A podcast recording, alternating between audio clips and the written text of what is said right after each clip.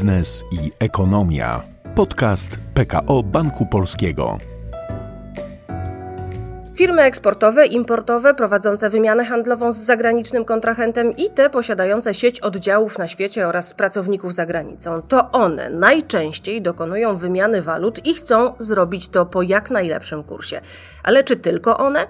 Może masz jedną, trzy albo pięć faktur w walucie obcej w swojej firmie w ciągu roku lub dosłownie raz do roku wysyłasz pracownika za granicę. Ty również zwróć uwagę na to, by wymienić walutę dobrze. A dobrze, czyli jak?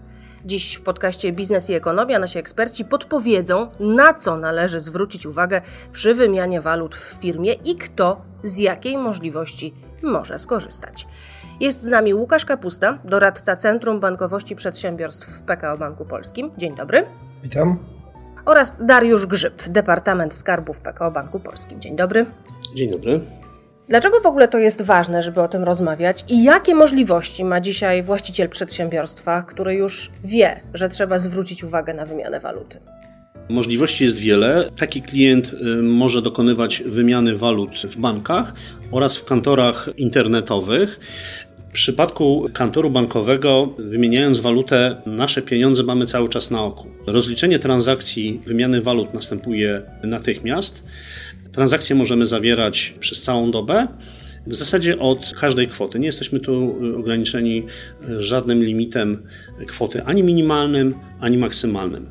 W przypadku podmiotu zewnętrznego musimy nasze środki wysłać do tego podmiotu. Oczekujemy aż po wymianie te środki powrócą na nasze konto bankowe. To może trwać bardzo krótki czas, czasami może zająć nawet kilka dni. Może też kosztować. Może także kosztować, ponieważ jest to transfer e, z naszego banku do podmiotu zewnętrznego. Powód, dla którego przedsiębiorcy najczęściej decydują się na to, żeby jednak te pieniądze z banku wypłacić i skierować na przykład do takiej internetowej platformy wymiany walut, to są kwestie kosztowe. Najczęściej. Wybierają te internetowe kantory, bo myślą, że kurs walutowy w bankowym kantorze nie może być korzystny. A może? Oczywiście. Niektórzy klienci nawet nie zdają sobie z tego sprawy, że kursy oferowane w kantorach bankowych mogą być indywidualnie dopasowane do e, potrzeb klienta. E, niektórzy klienci myślą, że e, transakcje zawierane w kantorze bankowym są rozliczane tylko po kursach standardowych, tabelowych, a tak nie jest. Klient, który zawiera transakcje na platformie bankowej, w zależności od swojego obrotu, w zależności od swoich potrzeb, może taki kurs mieć dopasowany do swojej działalności do swoich potrzeb. Kto dzisiaj w ogóle pyta o wymianę walut w firmie, panie Łukaszu? O wymianę walut pytają przede wszystkim przedsiębiorcy, którzy tą walutą operują i tak jak pani powiedziała, są to firmy, które eksportują, importują, to są firmy, które produkują i korzystają tak naprawdę tylko z półproduktów, ale z zagranicy. Są to również firmy, które całkowicie operują na rynku polskim, ale korzystają z maszyn, urządzeń, które muszą raz na jakiś czas zakupić. E, często ten zakup jest również dokonywany za granicą. Wtedy potrzebują konkretnej informacji, w jaki sposób najkorzystniej taką walutę wymienić, żeby danego zakupu dokonać, czy po prostu wykonywać swoją codzienną pracę. Czyli taki przedsiębiorca, który ma właśnie jedną, dwie czy pięć faktur w roku w walucie obcej, rzadko o to pyta. Rzadko o to pyta, ale jednak pyta. A dzisiaj odpowiemy na te wszystkie pytania. Dlaczego to jest ważne, żeby w ogóle o tym rozmawiać, panie Dariuszu? Często wiele, wiele firm nie zdaje sobie sprawy z tego, że korzystanie z wymiany walut e, na platformach daje spore oszczędności. Wielu klientom wydaje się, że jeżeli ma jedną czy tylko kilka faktur i nie zrobi tego po kursie indywidualnym, to w zasadzie niewiele na tym straci. A okazuje się, że różnice kursowe między standardowymi tabelami kursowymi a kursami oferowanymi na elektronicznych platformach walut są znaczne i często wymiana nawet waluty pod jedną fakturę pozwala zaoszczędzić naprawdę znaczne e, środki. Banki, ale nie tylko banki, mówi Pan niezależne kantory internetowe, ale też takie fintechy. No i tak, zdarza się, że tam kurs jest korzystniejszy. Przedsiębiorca patrzy tylko na to, szczególnie wtedy, kiedy ma do wymiany sporą gotówkę. A na co jeszcze powinien, panowie? Tutaj zwróciła Pani uwagę na bardzo ważny aspekt. Oczywiście wielu przedsiębiorców zwraca uwagę głównie na kursy i słusznie, Natomiast należy pamiętać jeszcze także o bezpieczeństwie pieniędzy. To wytłumaczmy w takim razie jeszcze, co to oznacza, że firma jest objęta bankowym funduszem gwarancyjnym.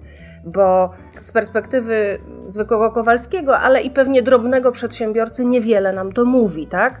A musimy wiedzieć, że jest to gwarancja, że pieniędzy nie stracimy. Dokładnie. Bankowy Fundusz Gwarancyjny jest to instytucja, która zabezpiecza pieniądze każdego klienta do wysokości 100 tysięcy euro. Czyli w sytuacji, kiedy klient wysyła pieniądze w celu wymiany walut do instytucji komercyjnej i z tą instytucją nie zadzieje się dobrze i te pieniądze gdzieś tam później nam znikają, to gwarancja w takiej instytucji objętej Bankowym Funduszem Gwarancyjnym daje zwrot i taki gwarantowane te 100 tysięcy euro, więc klient przy dużych kwotach trochę może stracić, ale na pewno nie straci wszystkiego. Więc to jest bardzo istotny aspekt. No i to jest to ryzyko, o którym klienci nie myślą zbyt często, a no, tak jak kolega powiedział, jest to bardzo istotne, bo bezpieczeństwo tej transakcji czasem jest chyba większe i ważniejsze niż sama kwota i sam kurs, który może być w tym kantorze korzystniejszy, a no, nie zawsze. Zdarzyło się w historii, że pieniądze zniknęły? Zdarzało się, że pieniądze znikały, ale mnie osobiście i moim klientom to zniknięcie nie było takie na zawsze, na szczęście. Natomiast zdarzały się takie sytuacje, że transakcje były blokowane. Najczęściej te transakcje blokowane są w celu wyjaśnienia, na przykład przez instytucję komercyjną źródła pochodzenia środków i generalnie mają swoje zasady, których no nie zawsze jesteśmy świadomi. To jest to przeciwdziałanie praniu brudnych pieniędzy, czyli zgodnie z prawem pieniądze, które trafiają do takiej instytucji mogą ku pewnie wielkiej rozpaczy przedsiębiorcy w danej chwili nagle zniknąć. I one nie znikają na zawsze. To nie jest ten katastroficzny scenariusz, o którym powiedzieliśmy przez chwilę, tylko na trochę są e, blokowane. Ile to jest to trochę? To jest nawet, często nawet kilka dni. O tym musimy pamiętać. Czy zawsze możemy jako przedsiębiorcy te pieniądze wymieniać poza bankiem? Mam na myśli taką sytuację, kiedy korzystamy z dotacji, kiedy korzystamy z e, jakiegoś wsparcia, de facto wypłacamy pieniądze, a następnie je wpłacamy. Czy to jest możliwe? Często umowy o dotacje, czy inne umowy dotyczące wsparcia finansowego przedsiębiorcy zawierają zapisy, które ograniczają możliwości rozliczania. Bardzo często jest to rachunek główny, rachunek uznaniowy, na który zostaje wypłacona kwota dotacji. I z takiej umowy wynika, że klient powinien rozliczać się w ramach uzyskanych środków tylko z tego rachunku. Niejednokrotnie zdarzają się takie transakcje, które no, wymagają rozliczenia z kontrahentem w walucie. I klient nie ma możliwości przeksięgowania, przewalutowania tych środków na rachunek walutowy i dokonania transakcji z tego rachunku, ponieważ to blokuje umowa o dotację. Więc y, tutaj bank i możliwość wymiany waluty w banku wychodzi naprzeciw takiej sytuacji, ponieważ banki oferują rozwiązania y, w postaci wymiany waluty dla takiej transakcji wychodzącej z rachunku złotówkowego. Powiedzmy sobie, że, że waluta dotacji to są złotówki i rachunek rozliczeniowy to jest rachunek złotówkowy. I klient zakupuje jakiś towar bądź urządzenie, za który musi zapłacić powiedzmy w euro.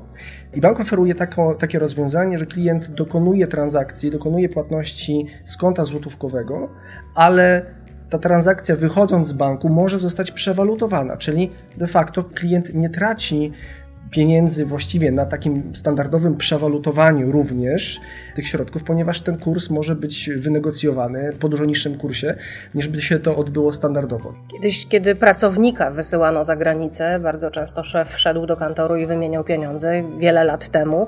Dzisiaj tak się już nie dzieje. Jakie możliwości dzisiaj ma taki pracodawca, którego podwładny wyrusza w służbową podróż?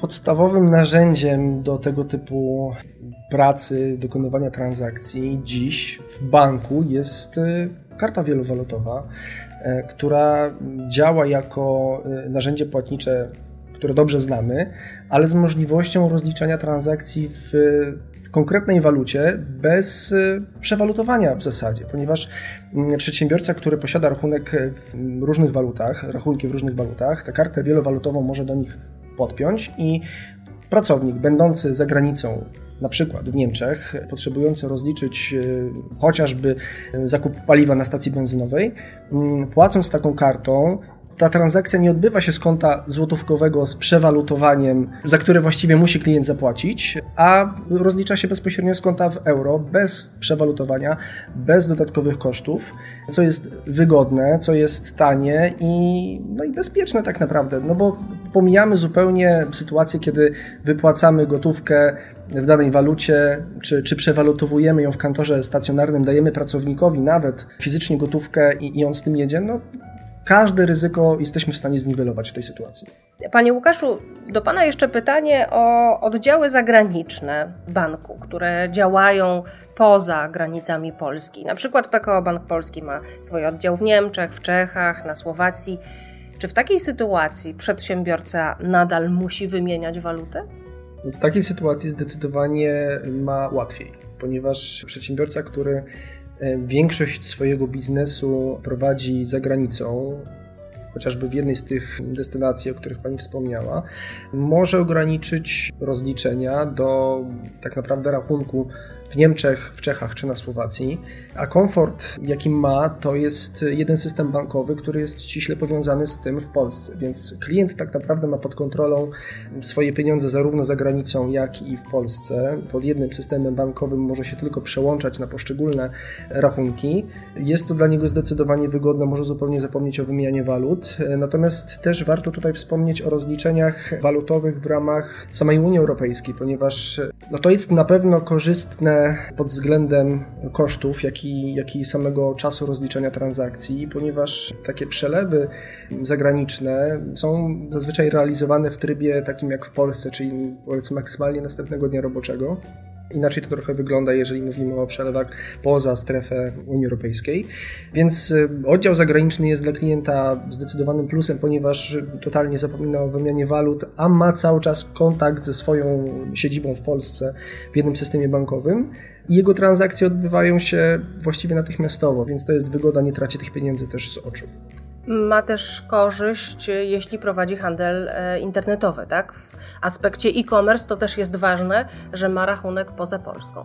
Tak, to jest między innymi to, o czym wspomniałem, czyli rozliczenia w ramach Unii Europejskiej, czyli tak naprawdę te przelewy, które wykonuje za towar, tak, czy przelewy przychodzące, które są za sprzedawane produkty. Tutaj nie ma kosztów dodatkowych za księgowanie przelewów przychodzących, co innego jest z kraju poza Unią Europejską, więc wygoda czas realizacji transakcji i tak naprawdę koszty, które są ograniczone. To myślę, że są takie dosyć duże wartości dodane dla przedsiębiorcy w takiej sytuacji.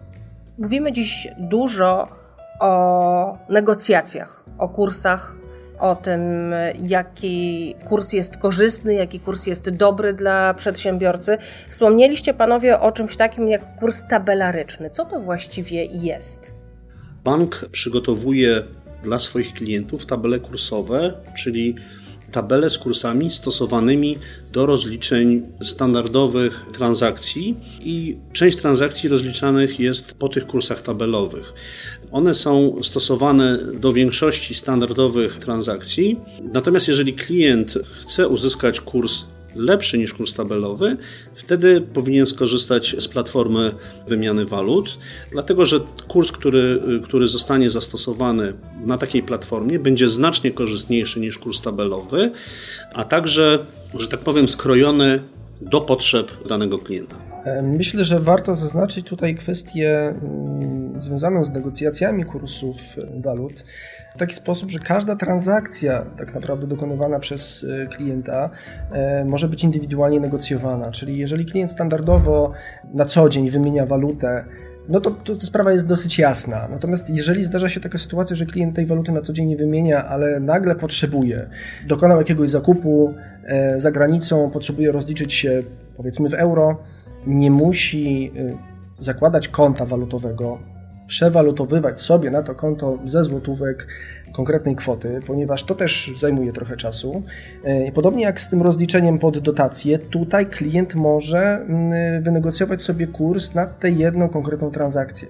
Analogicznie dla transakcji przychodzących, jeżeli klient nie posiada rachunku walutowego, bo po prostu nie ma takiej potrzeby, a dostaje rozliczenie w danej walucie, Standardowo kwota byłaby zaksięgowana po takim kursie tabelowym, a bank oferuje negocjacje również dla takiej transakcji. Więc klient nie musi się przejmować tym, że będzie stratny i nie musi, kolokwialnie mówiąc, szukać rozwiązania, kombinować, żeby otworzyć sobie na szybko rachunek walutowy, ponieważ taka transakcja również może być zaksięgowana po kursie negocjowanym.